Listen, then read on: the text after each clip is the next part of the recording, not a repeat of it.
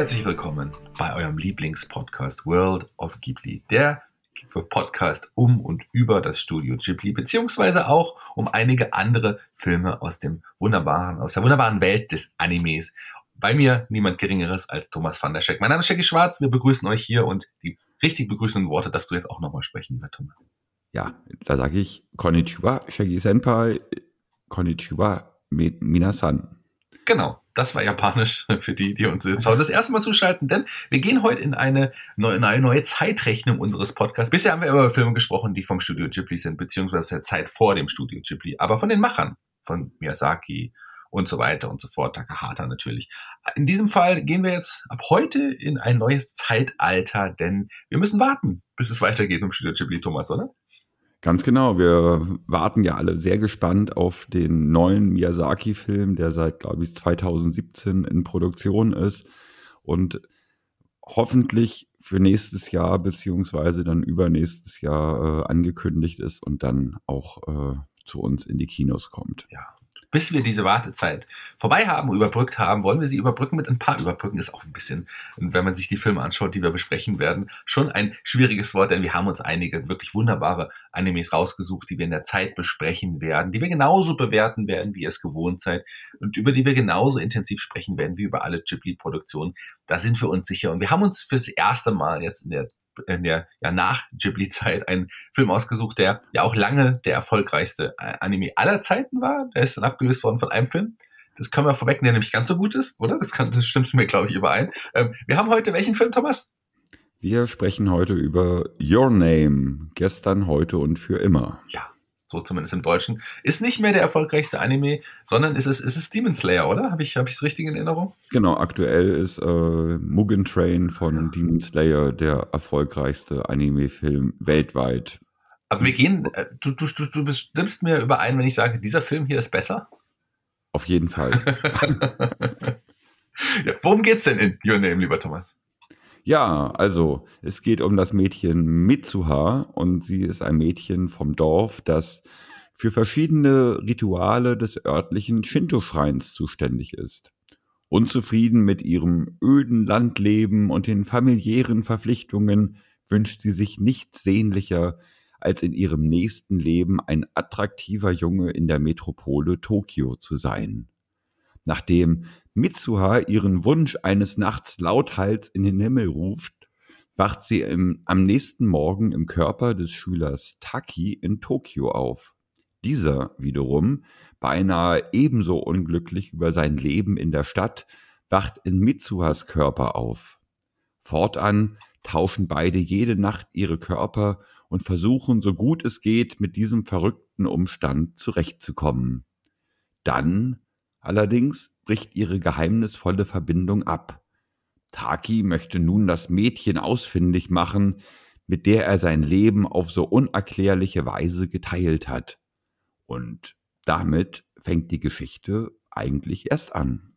Ja, da hast du eine sehr schöne Inhaltsangabe gegeben. Der Film ist 2016 in Japan erschienen äh, und war dann relativ schnell tatsächlich schon der erfolgreichste Anime äh, weltweit zu dem Zeitpunkt. Ähm, in Deutschland äh, ist, also in, in, in, tatsächlich im Jahr 2017 nochmal in Amerika kurz in den Kinos gelaufen, damals um die Oscars vielleicht mitzunehmen, ganz geklappt hat es nicht. In Deutschland kam er erst Anfang 2018 in die deutschen Kinos, das für erst für ein paar Tage sogar auch nur. Und ähm, wie man es halt mit Animes gewöhnt ist, dass die manchmal kennen das ja auch heutzutage auch, dass sie nur ein, zwei Tage in deutschen Kinos laufen, war aber so erfolgreich, dass man noch in einigen Kinoketten noch ein paar weitere ähm, Tage mit dazugenommen hat. Und ähm, zu dem Zeitpunkt war es schon der erfolgreichste Anime. Ich habe es ja eben gerade schon gesagt. So sogar, dass zum Kinostart sogar die Tagesthemen über den Film berichtet hatten in den, in den Tagesthemen, was ich damals sehr sehr interessant und spannend fand. Ähm, vielleicht direkt, äh, wir fangen direkt mal mit den Synchronsprechern an, weil ich habe es tatsächlich, ich muss sagen, ich habe den Film natürlich ähm, auf Deutsch das erste Mal gesehen. Das ist ein Film, den ich jetzt noch mehrmals auch schon gesehen habe, aber jetzt extra für den Podcast nochmal auf Japanisch und muss sagen, die die deutsche Synchronisation, du wirst mir wahrscheinlich widersprechen, äh, ist sehr sehr gut und steht dem japanischen, klar im Original sollte man es gucken, wenn man es wenn mag, aber in dem Fall kann man es auch gut auf Deutsch schauen, steht dem nicht sehr viel nach, ist sehr das gut geworden, finde ich. Ja, das stimmt auf jeden Fall. Also die deutsche Synchronisation ist wirklich sehr gut. Eigentlich ja auch wie bei allen Ghibli-Filmen war die deutsche Synchronisation eigentlich immer ziemlich klasse. Ich persönlich präferiere allerdings äh, Japanisch mit deutschen Untertiteln ja, kann ich verstehen. Man muss dazu sagen, äh, die Synchronarbeit, Synchronregie hat Matthias von Stegmann hier übernommen. Das ist ja auch ein sehr bekannter Synchronregisseur, ähm, auch Autor, Synchronsprecher, Schauspieler, Opernregisseur unter anderem auch, aber der ist halb Japaner und gerade für Anime wird er tatsächlich häufiger auch dazu geholt, weil er einfach auch da das Teil seiner Kultur letzten Endes ist. Hier hat man auch sehr gut besetzt, wie ich finde. Man hat hier eine Reihe von Sprechern gewählt, die man aus anderen ähm, Animes kennt und mit ein paar Namen ergänzt, die generell im Schauspielbereich oder auch im Synchron oder auch im Hörspielbereich bekannt sind. Maxi, Maxi Bell und Maximilian Bell, ähm, der hier in dem Fall Taki spricht, ist jemand, der im Synchronbereich ähm, vor allem vielleicht bekannt als Ankh, von der Legende von Ankh. Ähm, das ist wahrscheinlich seine bekannteste Sprechrolle. Ähm, da ist er, ist er aufgefallen, äh, während äh, Mitsuya, Mitsuya ähm, gesprochen wird von Laura Jenny. Laura Jenny ist auch jemand, die man auch im, gerade im Anime-Bereich so ein bisschen kennt. Toy Story war sie dabei, aber das eher auch nicht so ganz die großen Namen. Ähm, dabei noch äh, Laura Mare, Laura Mare, über die haben wir auch, glaube ich, schon mal, ich zumindest in einem anderen Podcast schon mal gesprochen. Die ist die Tochter von Fred Mare, auch ein bekannter Schauspieler. Die hat Anna Klamski zum Beispiel gesprochen, also in, in My Girl. Auch das ist einer meiner Lieblingsfilme, Coming of Age äh. Vielleicht äh, kommen wir auf Coming of Age hier auch dann nachher nochmal zu sprechen. Andere bekannte Namen, wie zum Beispiel Eva Marie Lahl, die man auch, die hier zum Beispiel auch äh, mit dabei ist, die kennt man als, als bei der Gummibärenbande als Granny Gummy zum Beispiel oder Agnes Skinner bei den Simpsons auch eine sehr markante Stimme, die äh, die Dame hat, die jetzt auch mittlerweile fast 100 Jahre alt schon geworden ist. Ich glaube, die müsste 93 müsste die sein und immer noch am Leben und synchronisiert tatsächlich immer noch. Also auch das, das ist ganz spannend. Dann haben wir äh, bekannte Namen wie Manu Lubowski hier dabei, der Takis Vater spricht. Ähm, Manu Lubowski ist äh, einer äh, meiner, also eine Stimme, mit der ich aufgewachsen bin. Der spricht unter anderem Klößchen bei, bei TKKG, äh, da ist er sehr, sehr bekannt, aber auch generell im Schauspielbereich Verbotene Liebe, der Reg beim Tatort ist er dabei, der übrigens optisch äh, ganz anders aussieht als äh, Klößchen selber von TKG, den kennt man ja als kleinen Schokoladenessenden dicken Jungen, weil das ist ein sehr gut muskulöser, ähm, gut aussehender Mann, ähm, der hier auch mit dabei ist. Felix Meyer, vielleicht noch ganz interessant, der auch eine, der auch hier ähm, mit dabei ist, der Tanaka spricht. Also auch jetzt die nicht die großen Rollen, allerdings ähm, Felix Meyer kennt man natürlich, wenn man sich ähm, im Anime-Bereich so ein bisschen auskennt und aufgewachsen ist, der spricht Ash bei Pokémon. Also solche bekannten Namen hat man hier mit ins Boot geholt. Auch andere, die bei den Animes bekannt, äh, bekannt sind, haben wir dabei. Aber das sind, sollen hier erstmal die wichtigen Namen gewesen sein, lieber Thomas. Ja, das hast du wieder sehr, sehr schön zusammengefasst, muss ich sagen. Ja, da sind auch eine wirklich interessante Namen mit dabei im Japanischen. Auch da hat man bekannte Namen gewählt, die man auch im, im Anime-Bereich kennt. Also insgesamt synchron ist hier äh, sehr gut abgehandelt. Ähm, kommen wir auch doch wieder direkt zu dem, was du jetzt ansprechen willst, Thomas. Was hast du noch für Infos? Ja, also mich hat äh, vor allem, sage ich mal, beeindruckt, dass Your Name nicht nur ein klassisches Coming-of-Age-Drama ist und diese Körpertauschgeschichten die sind ja äh, Hollywood-mäßig ja. bedingt irgendwie äh, äh, nicht unüblich. Also sowas hat man ja quasi schon öfter gesehen. Also der erste Teil von Your Name ist eigentlich äh, bietet nichts Neues, nur einfach mal aus einer anderen Perspektive und mit einer anderen Art von Humor und so präsentiert und ist ja auch schon irgendwie ganz witzig, wenn die beiden irgendwie der Junge im Körper eines Mädchens und umgekehrt irgendwie auftauchen und und er ist ganz fasziniert und, und, und beide sind noch in einem Alter, wo sie eigentlich keine sexuellen Erfahrungen gehabt haben und erforschen dann quasi erstmal den Körper des anderen. Ähm, aber dann nimmt der Film eine Wendung und dann fängt das Ganze an, auch auf einer auf einer ja, Zeitverschiebungsachse quasi zu spielen. Also und dann fängt der Film meiner Ansicht nach erst wirklich sehr interessant zu werden. Äh, das, du hast es richtig angesprochen. Er fängt ja eigentlich so an, wie man wirklich viele Filme kennt. Auch so ein bisschen äh, ja, Teenager-Romanze in Form von dieser Buddy-Switch-Variante, die wir von, was, ist, was gibt's einige Filme, die wir gesehen haben. Ähm, Big ist so der erste, an den ich mich erinnere, mit Tom Hanks damals. Und dann aber ähm, gibt's ja noch was Freaky Friday oder wie die alle hießen. Da gibt's einige von diesen Buddy-Switch-Komödien. Aber dann die, äh, fängt der Film auch wirklich an, an Substanz zu gewinnen und auch ähm, insgesamt an an auch äh, ja Wechseln äh, zu haben, wo die einen überraschen, finde ich, von der Dramaturgie, von der Thematik. Das gefällt mir richtig, richtig gut. Man soll vielleicht noch dazu sagen, es gibt noch einen Roman zum Film, der auch vom, vom Autor äh, Makoto Shinkai. Spricht man den so aus? Du weißt es wahrscheinlich. Makoto Shinkai, ja, ja genau. Mhm. Ja, über den müssen wir auch gleich nochmal sprechen, aber auch von dem ähm, begleitend verfasst wurde. Ähm, und es gibt auch noch eine Manga-Reihe, die kurz vor der Veröffentlichung des Films, glaube ich, in Japan erst schon erschienen ist. Aber auch die natürlich äh, war hier auch Shinkai mit äh, verantwortlich. Ähm, die äh, die hat er nicht gezeichnet in diesem Fall, aber die hat er, glaube ich, mit produziert und auch geschrieben natürlich. Auch das begleitend zum, zum Film im Grunde. Also da hatte man was Großes aufgefahren, kam kurz vorher raus. Ähm, das vielleicht ganz spannend. Und ähm, bevor wir über, über Shinkai gleich sprechen, äh, ganz spannend, damals schon, ähm, direkt als der Film rauskam, hat sich ein J.J. Abrams, den, den kennt man äh, von ja, Lost und, und auch ähm, Star Wars und so äh, später, der hat sich die, hat immer noch die Rechte mit seiner Produktion Bad Robots ähm, für eine Realverfilmung äh, mit, zusammen mit Paramount. Die haben sich als Verleih schon angeboten und da ist man immer noch, ich habe extra recherchiert nochmal, da gibt's noch nichts Neues, also noch nicht in Produktion gegangen, aber man hat die Rechte noch und man ist weiterhin noch auf der Suche. Ich glaube, man lässt gerade verschiedene Drehbücher irgendwie testen. Hast du Angst vor einer Realverfilmung? Mm. Nein, warum soll ich Angst vor einer Realverfilmung haben? Im schlimmsten Fall schaue ich sie mir nicht an. Ja, wir haben schon schlimme Sachen gesehen, ähm, die, die nicht funktioniert haben als Realverfilmung. Ähm, aber ich bin gespannt. Ich schau mal, was da wird. J.J. Abrams, äh, man mag ihn oder mag ihn nicht, aber das ist auf jeden Fall jemand, der könnte äh, etwas draus machen, könnte es natürlich aber auch nach hinten losgehen. So unterschiedlich sind, qualitativ sind auch seine Werke. Ähm, äh, Makato Shinkai, wir haben es gerade gesagt, das ist ja auch wirklich ein also danach kam noch Where With You, vielleicht ist es auch ein Film, über den man sprechen könnte oder sollte vielleicht. Also jemand, der äh, wirklich auch ein großer Name ist in, in, in Japan, oder? Ja, also ich meine, Makoto Shinkai hat quasi die Messlatte nochmal um einiges höher gesetzt. Ich meine, ähm, bis jetzt war es ja quasi immer, wenn war es Miyazaki, wenn Miyazaki einen neuen Film rausgebracht hat, hat die Anime-Welt den Atem angehalten. Mhm.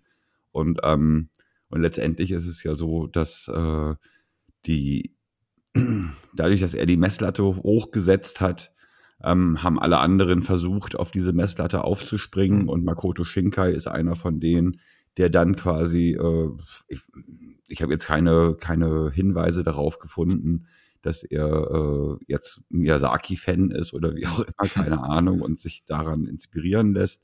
Aber ähm, wahrscheinlich hat es auch mit den, mit den äh, neueren, besseren Möglichkeiten, ein Anime umzusetzen, zu tun. Auf jeden Fall, wenn man sich die Filme von Makoto Shinkai anschaut und jetzt besonders Your Name, fällt in erster Linie erstmal auf, wie unglaublich gut dieser Film aussieht. Ja. Also er sieht wirklich fantastisch aus und davor vor Your Name kam ja auch schon The Garden of Words und da hieß es irgendwie damals schon, dass äh, das ist ja eigentlich nur ein Kurzfilm, geht nur knapp eine Stunde, ähm, dass der vom visuellen her quasi komplett neue Maßstäbe gesetzt hat und das hat er quasi bei Your Name und dann mit Weathering with You, was nach Your Name rauskam, dann ähm, eigentlich äh, ähm, nochmal getoppt.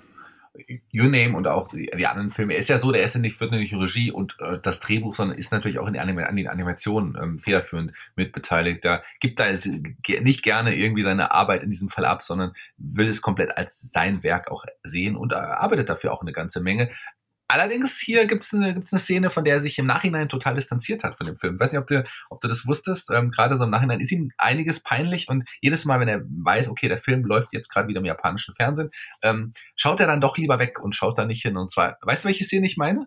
Nee, weiß ich jetzt nicht. Ähm, davon hat er sich in einigen Interviews wirklich distanziert. Aufgrund der dann kurz danach entstehenden MeToo-Bewegung ähm, meint er, dass gerade diese sexuellen Witze so eigentlich tatsächlich heute nicht zeigbar sind. Und zwar ähm, ist es so, als ähm, äh, ist es so, dass das, das Mädchen, wenn sie morgens quasi aufwacht, oder der Taki, der dann quasi in ihrem Körper ist, ähm, äh, der die Brüste, seine eigenen Brüste massiert, oh, ich habe Brüste und sowas, das ist ihm tatsächlich im Nachhinein peinlich. Und das hätte er gerne rauseditiert im Nachhinein, das hat er mal mehrmals im Interview gesagt. Also Ach, ähm, so viel.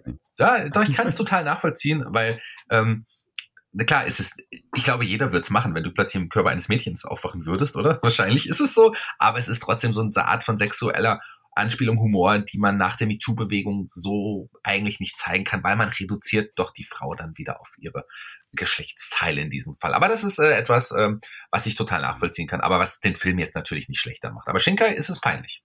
Na gut, aber ich meine, das ist doch irgendwie, irgendwo ist es doch auch wichtig. Ich meine, wenn man in so eine Situation kommt, auch wenn es nicht Real Realität ist, sondern mhm. nur Fiktion, ähm, pff, wer, wer hat diese Fantasie nicht, einfach mal zu gucken, was wäre eigentlich, wenn. Mhm. Ne? Also insofern, ich finde, das gehört einfach zum Film dazu und mhm. das ist äh, äh und, und das ist absolut auch nachvollziehbar. Mhm. Und das finde ich auch so schön, irgendwie die ganzen, ganzen äh, Situationen, in die äh, ähm, Taki und äh, ähm, Mitsuha kommen, sind einfach in ihrem alltäglichen Leben sind so unglaublich nachvollziehbar. Mhm. Und das ist, ähm, finde ich, ist auch das, was äh, diesen Film ja einen großen Teil des Charmes dieses Films ausmacht. Mhm ja, also wie gesagt, es ist jetzt nichts Tragisches, nichts Schlimmes und ich kann es total nachvollziehen. Ich kann beide Seiten in dem Fall nachvollziehen, wie man es wie man's in dem Fall sieht. Ähm, lass uns nochmal über die Musik sprechen, denn die ist in diesem Fall auch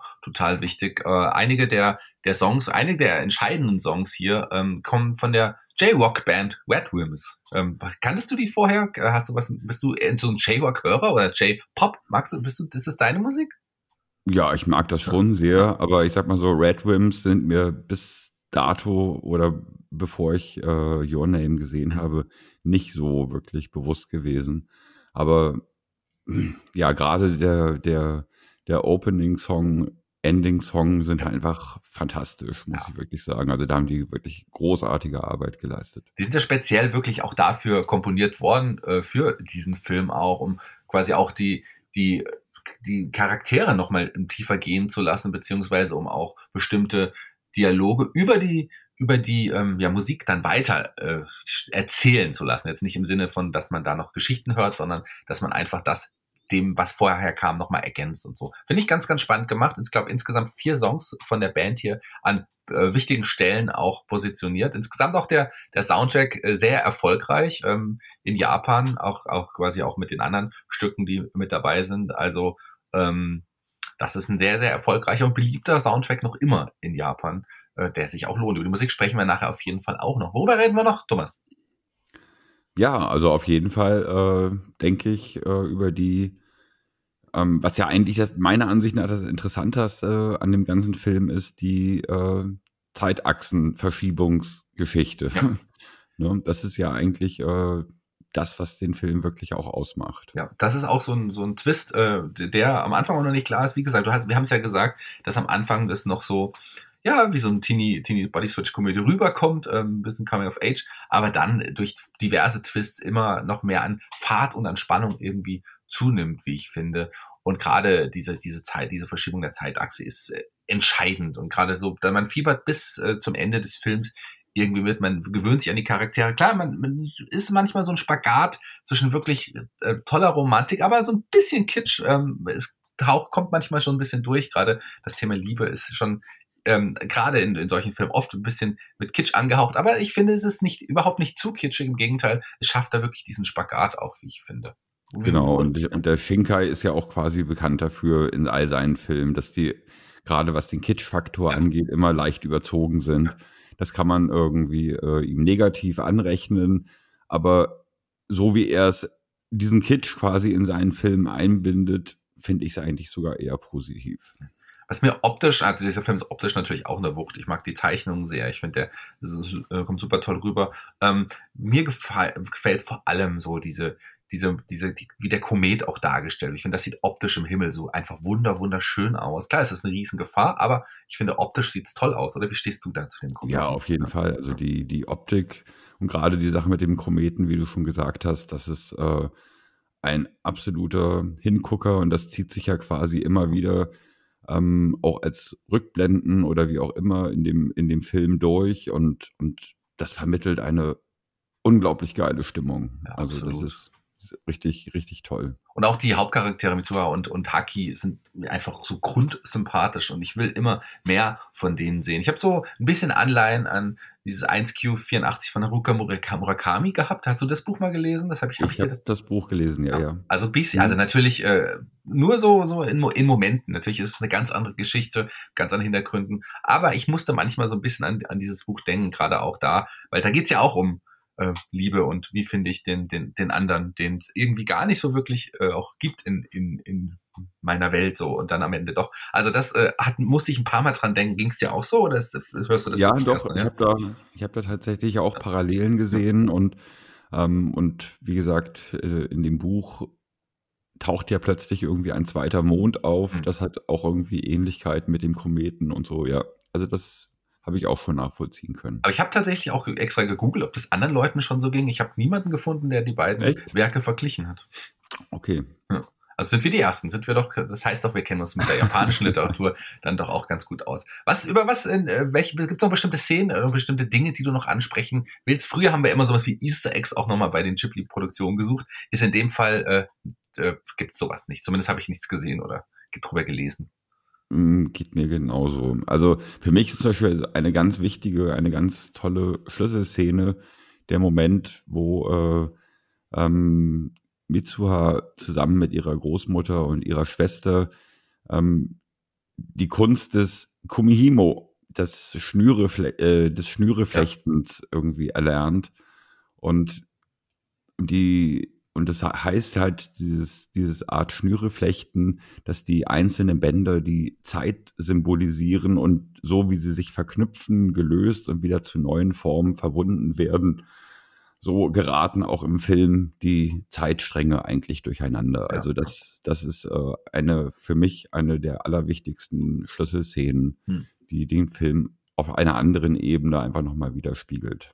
Und gerade das Ende, manche sagen vielleicht ein bisschen, also wir haben ja Kids schon gesprochen, mit den, mit den, mit den beiden Zügen und dem, endlich dem Treffen der beiden, ähm, dann da auf dieser Treppe, was auf der Treppe, ja. Ähm, das war schon, ich fand, das war ein sehr berührender Moment für mich. Ich glaube, da ging es dir auch ähnlich, oder?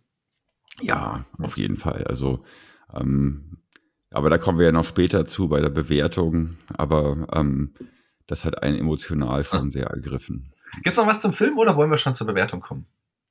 Hm, ja, ähm, was ich ganz interessant fand, das ist mir jetzt irgendwie beim Film nicht so bewusst gewesen, erst nachdem ich dann äh, mich irgendwie ein bisschen dazu schlau gemacht habe, dass äh, diese Katastrophe, die da dargestellt wird, quasi durch den Kometen, dass äh, Shinkai im Endeffekt das als Vorlage genommen hat oder, oder, oder quasi die Vorlage dafür, dass Fukushima-Unglück gewesen ist. Es gab jetzt irgendwie kein Erd, also im Film gibt es jetzt kein Erdbeben oder keine, gibt es keinen Tsunami, sondern in dem Fall gibt es halt ähm, die, den, den Kometen, der eine zerstörerische Wirkung hat aber quasi solche Bilder, wie man sie von Fukushima dann quasi kannte, alles mit Stacheldraht abgesperrt und Absperrbändern und so weiter und so weiter, das ähm, hat ein, ja, da, da würde man dann quasi tatsächlich die Parallele erkennen können.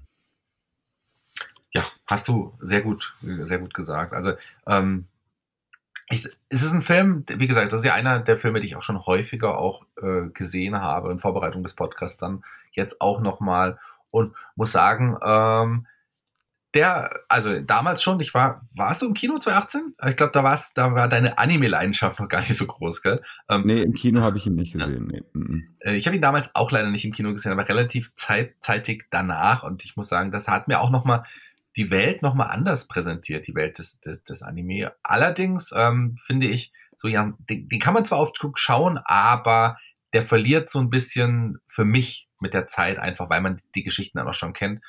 Also ein bisschen an Qualität, obwohl es immer noch ein qualitativ hervorragender Film ist. Es ist jetzt, es gibt viele Filme, wo ich sage, die schaue ich mir sehr, sehr oft an und immer wieder, gerade auch von den Ghibli-Sachen. Das ist ein Film, den schaue ich mir vielleicht alle zwei Jahre an und dann gefällt er mir. So oft darf man den auch nicht schauen, oder siehst du das anders? Hm, also ich habe jetzt Your auch des Öfteren schon gesehen. Wir hatten den ja auch beim äh, letzten Anime-Festival äh, im Kino 35 gezeigt. Und ähm, ich kann, ja, und jedes Mal, wenn ich ihn sehe, entdecke ich einfach wieder Neues und, und da sind so viele versteckte kleine Details, die einem eigentlich wichtige Hinweise geben. Und es freut mich jedes Mal, wenn ich den Film sehe, dass ich tatsächlich auch wieder neue Dinge entdecke. Ah, das ist schön. Dann sollte ich vielleicht doch mal mit anderen Augen an, an den Film das nächste Mal herangehen. Ähm, äh, also ich will mache ihn ja auch nicht schlecht. Er ist wirklich wunderbar. Für mich einer meiner Lieblingsanime überhaupt, würde ich, würde ich, würde ich fast so weit gehen. Und ich weiß nicht, wie, wie du dazu stehst, ob du es auch sagst, das ist äh, ein Riesenfilm oder sagst du, ähm, da werden wir vielleicht, vielleicht oder warten wir auf die Bewertung, oder willst du schon was dazu sagen? Ja, wir ich will jetzt die Bewertung nicht vorab nehmen, aber doch, also für mich zählt er auch zu den absoluten Anime-Highlights. Auf jeden Fall. Wollen wir dann direkt zur Bewertung kommen? Ja, können wir mal loslegen, wenn du magst. Ähm, wir, für die, die vielleicht heute das erste Mal einschalten, weil sie mitbekommen haben, oh, wir reden über Your Name. Wir haben eine, äh, damals zu, zu den Ghibli-Filmen noch eine Bewertungstabelle erstellt, wo wir sechs Kategorien, ähm, die ihr gleich kennenlernen werdet, jeweils äh, mit Punkten ähm, ja, bewerten werden. Maximal acht Punkte, mindestens ein Punkt. Ich glaube, null haben wir noch nie vergeben, oder? Nee. Oh, weiß ich jetzt gar nicht.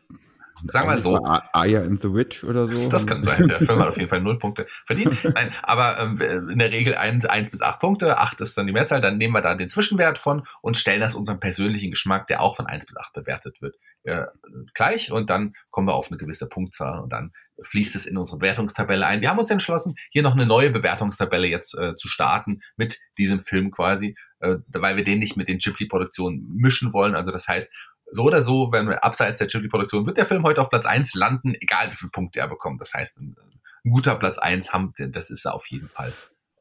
Auf jeden Fall, ja. Kommen wir zur Umsetzung, lieber Thomas. Wie, wie, wie, wie viele Punkte vergibst du hier der Umsetzung des Films? Also an der Umsetzung, denke ich, kann man in keinster Weise meckern. Der Film sieht fantastisch aus. Äh, die Detailverliebtheit des Films ist äh, allererste Güte. Also pff, ganz klar eine Acht. Also das ist wirklich, das ist der heiße geile Scheiß momentan. Der heiße geile Scheiß und viel was anderes kann ich äh, gar nicht sagen. Ich hätte vielleicht auch andere Worte gewählt als heißer geiler Scheiß, aber es passt doch. Also ich habe auch hier acht Punkte vergeben. Ich kann gar nichts anderes sagen. Die Umsetzung ist fantastisch. Äh, also das ist wirklich auch ein ein, obwohl ich es ein bisschen kritisiert habe, trotzdem bleibt es ein Meisterwerk. Also gerade wenn man wenn so großartige äh, Sachen hat, dann will man da auch irgendwie nochmal genauer drauf schauen. Und dann fällt so ein bisschen Kritik an. Allerdings äh, Kritik, äh, also äh, ist jetzt in dem Fall eher nicht so, dass ich den Film schlecht mache, sondern Kritik ist einfach nur, weil ich dann schaue, was man hier alles gemacht hat und da das hinterfrage. Das ist alles, was ich hier mit Kritik hinterstehen würde. Umsetzung auf jeden Fall acht Punkte. Die Action, Thomas. Wie viel Action gibt's hier in dem Film? Ja, Action gibt's jede Menge. Zwar jetzt auch wieder keine Autojagden, Verfolgungsjagden, sonst irgendwas, keine wilden Schießereien, aber allein die Situation mit dem Kometen und ähm, wie man versucht, wie, wie äh, Taki quasi, versucht, im Körper von, äh, von Mitsuha ähm, noch das Unglück quasi äh, von, dem, von dem Ort, in dem Mitsuha lebt, abzuwenden. Und das hat alles schon eine sehr hohe Dramatik und auch quasi treffen sie sich jetzt, treffen sie sich nicht. Und ach, und, und die, die, Szene im Zug, wo, wo das Bändchen ausgetauscht wird und die letzte Szene dann auch auf der Treppe und so. Man fiebert bis zum letzten Moment quasi mit. Also, das sind für mich schon quasi echte Action-Kriterien.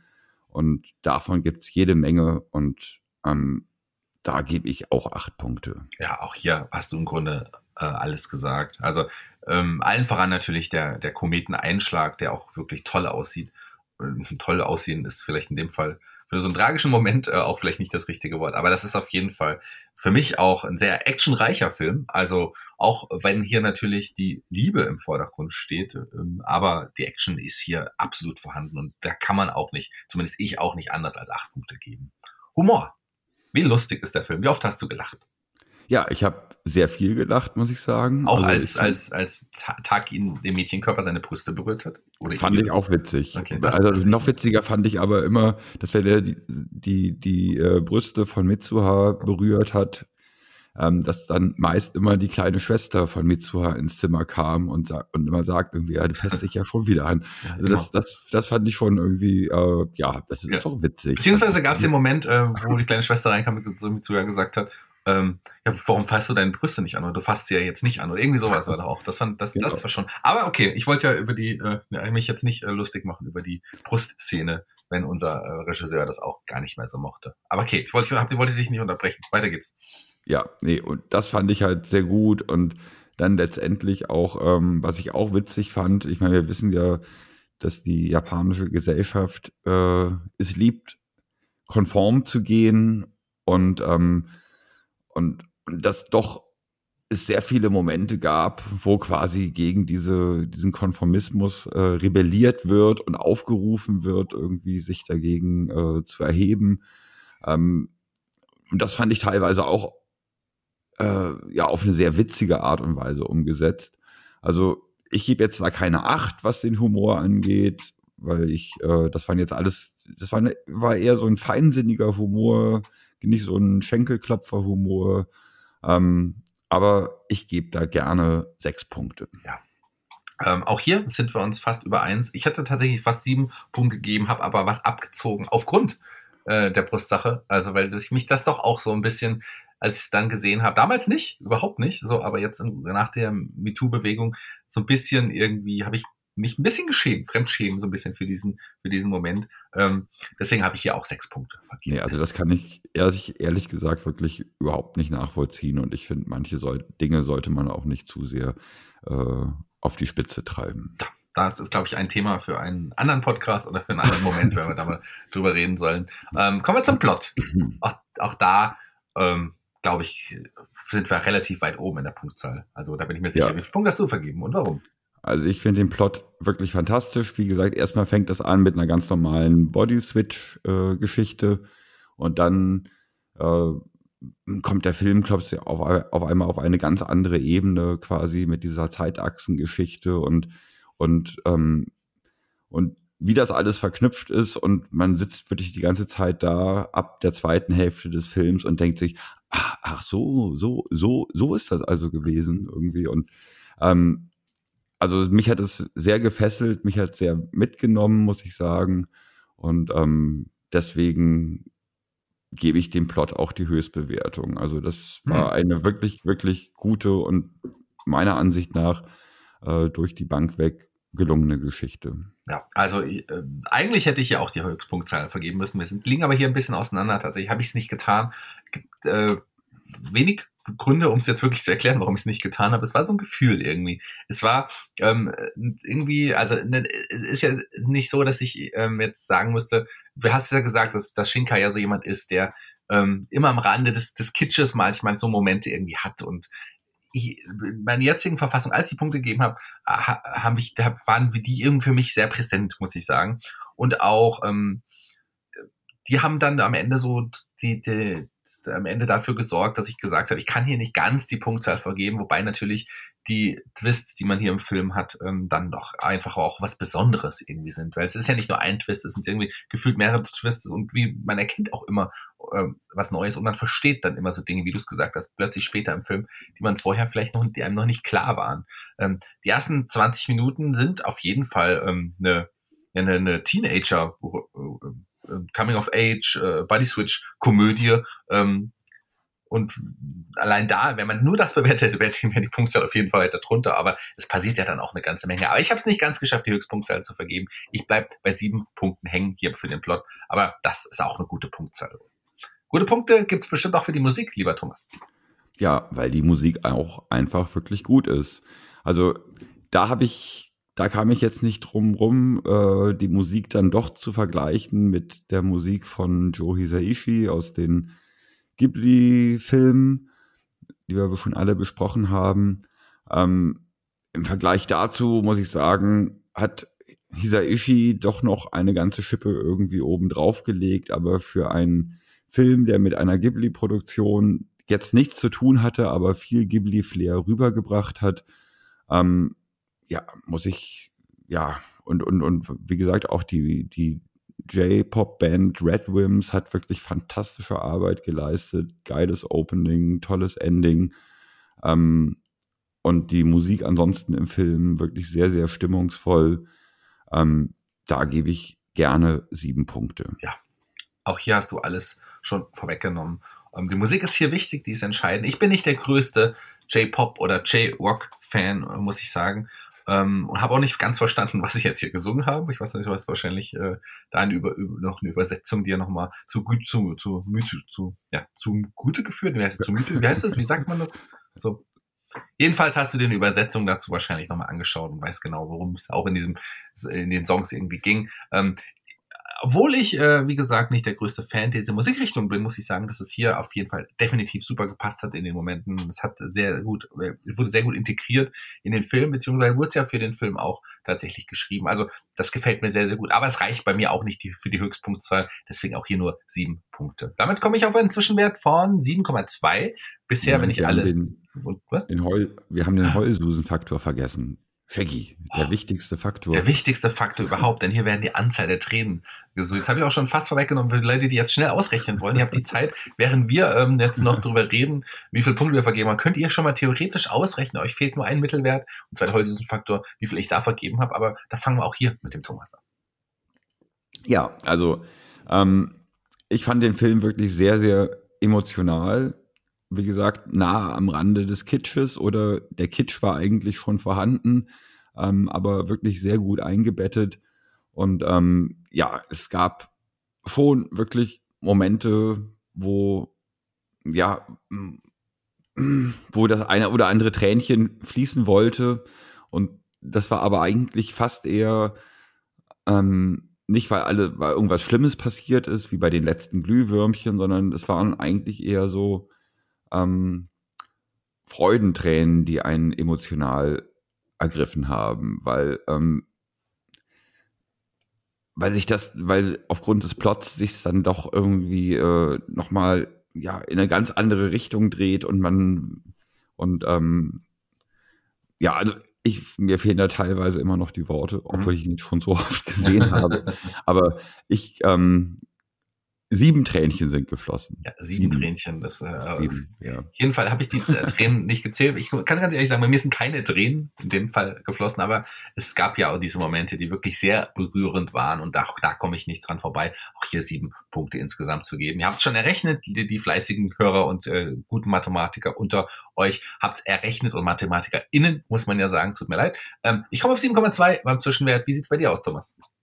Ich komme auf einen Zwischenwert von 7,3. 7,3 bedeutet auch, dass wir relativ nah beieinander liegen. Beim persönlichen Geschmack auch? Mal gucken. Also für mich ist dieser ist Your Name ein absolutes Highlight.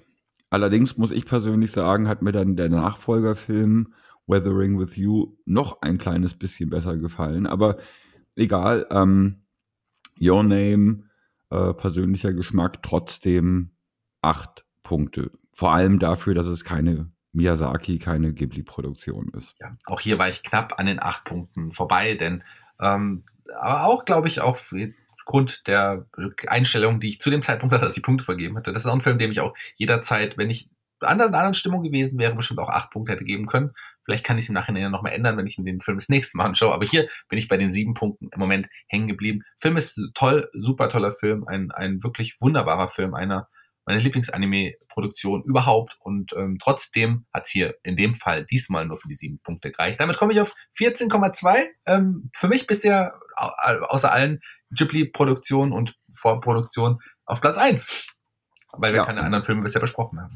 Genau, und bei mir äh, habe ich eine Endpunktzahl von 15,3 und damit auch auf Platz 1 der nicht Ghibli-Produktionen. Ja, hört sich doch gut an, muss ich sagen. Also, ähm, da sind wir auf jeden Fall sehr, sehr gut gelandet insgesamt. Also ich bin äh, sehr zufrieden, muss ich sagen, hier mit, mit äh, der neuen äh, Ausrichtung unseres Podcasts. Du auch? Ja, also ich freue mich auch auf die nächsten Filme, die wir besprechen werden. Du hast ja schon Und angedeutet, ganz kurz, wenn ich unterbreche, das war ein, ein, Film, Your Name, den wir hier schon mal bei unserem Banzai Anime Festival, was ihr alle verpasst habt, wenn ihr nicht da wart, äh, schon mal gezeigt haben. Wird es denn beim nächsten Mal auch so sein? Dass wir Your Name nochmal zeigen, meinst du? Das meine ich nicht, sondern dass wir nächstes Mal, wenn wir hier im Podcast zusammenkommen, wieder einen Film besprechen, den wir auch schon in unserem Filmfestival gezeigt haben? Ja, das stimmt tatsächlich. ne, und zwar ähm, besprechen wir einen Film, den wir beim ersten Banzai Anime Festival äh, gezeigt haben, vor zwei Jahren. Und zwar sprechen wir dann über Okos In beziehungsweise Okko und ihre Geisterfreunde. Ja, ich muss dazu sagen, dass ich den Film tatsächlich ähm, erst das erste Mal beim Banzai Anime Festival gesehen hatte, vorher noch nicht und sehr begeistert war. Und ich freue, ihn nochmal zu schauen für den Podcast in vier Wochen. Also ich bin begeistert und freue mich drauf, lieber Thomas. Ich bin raus für heute. Die Abschlussworte gehören dir. Ja, noch mal kurz was zu Makoto Shinkai. Bisschen Werbung.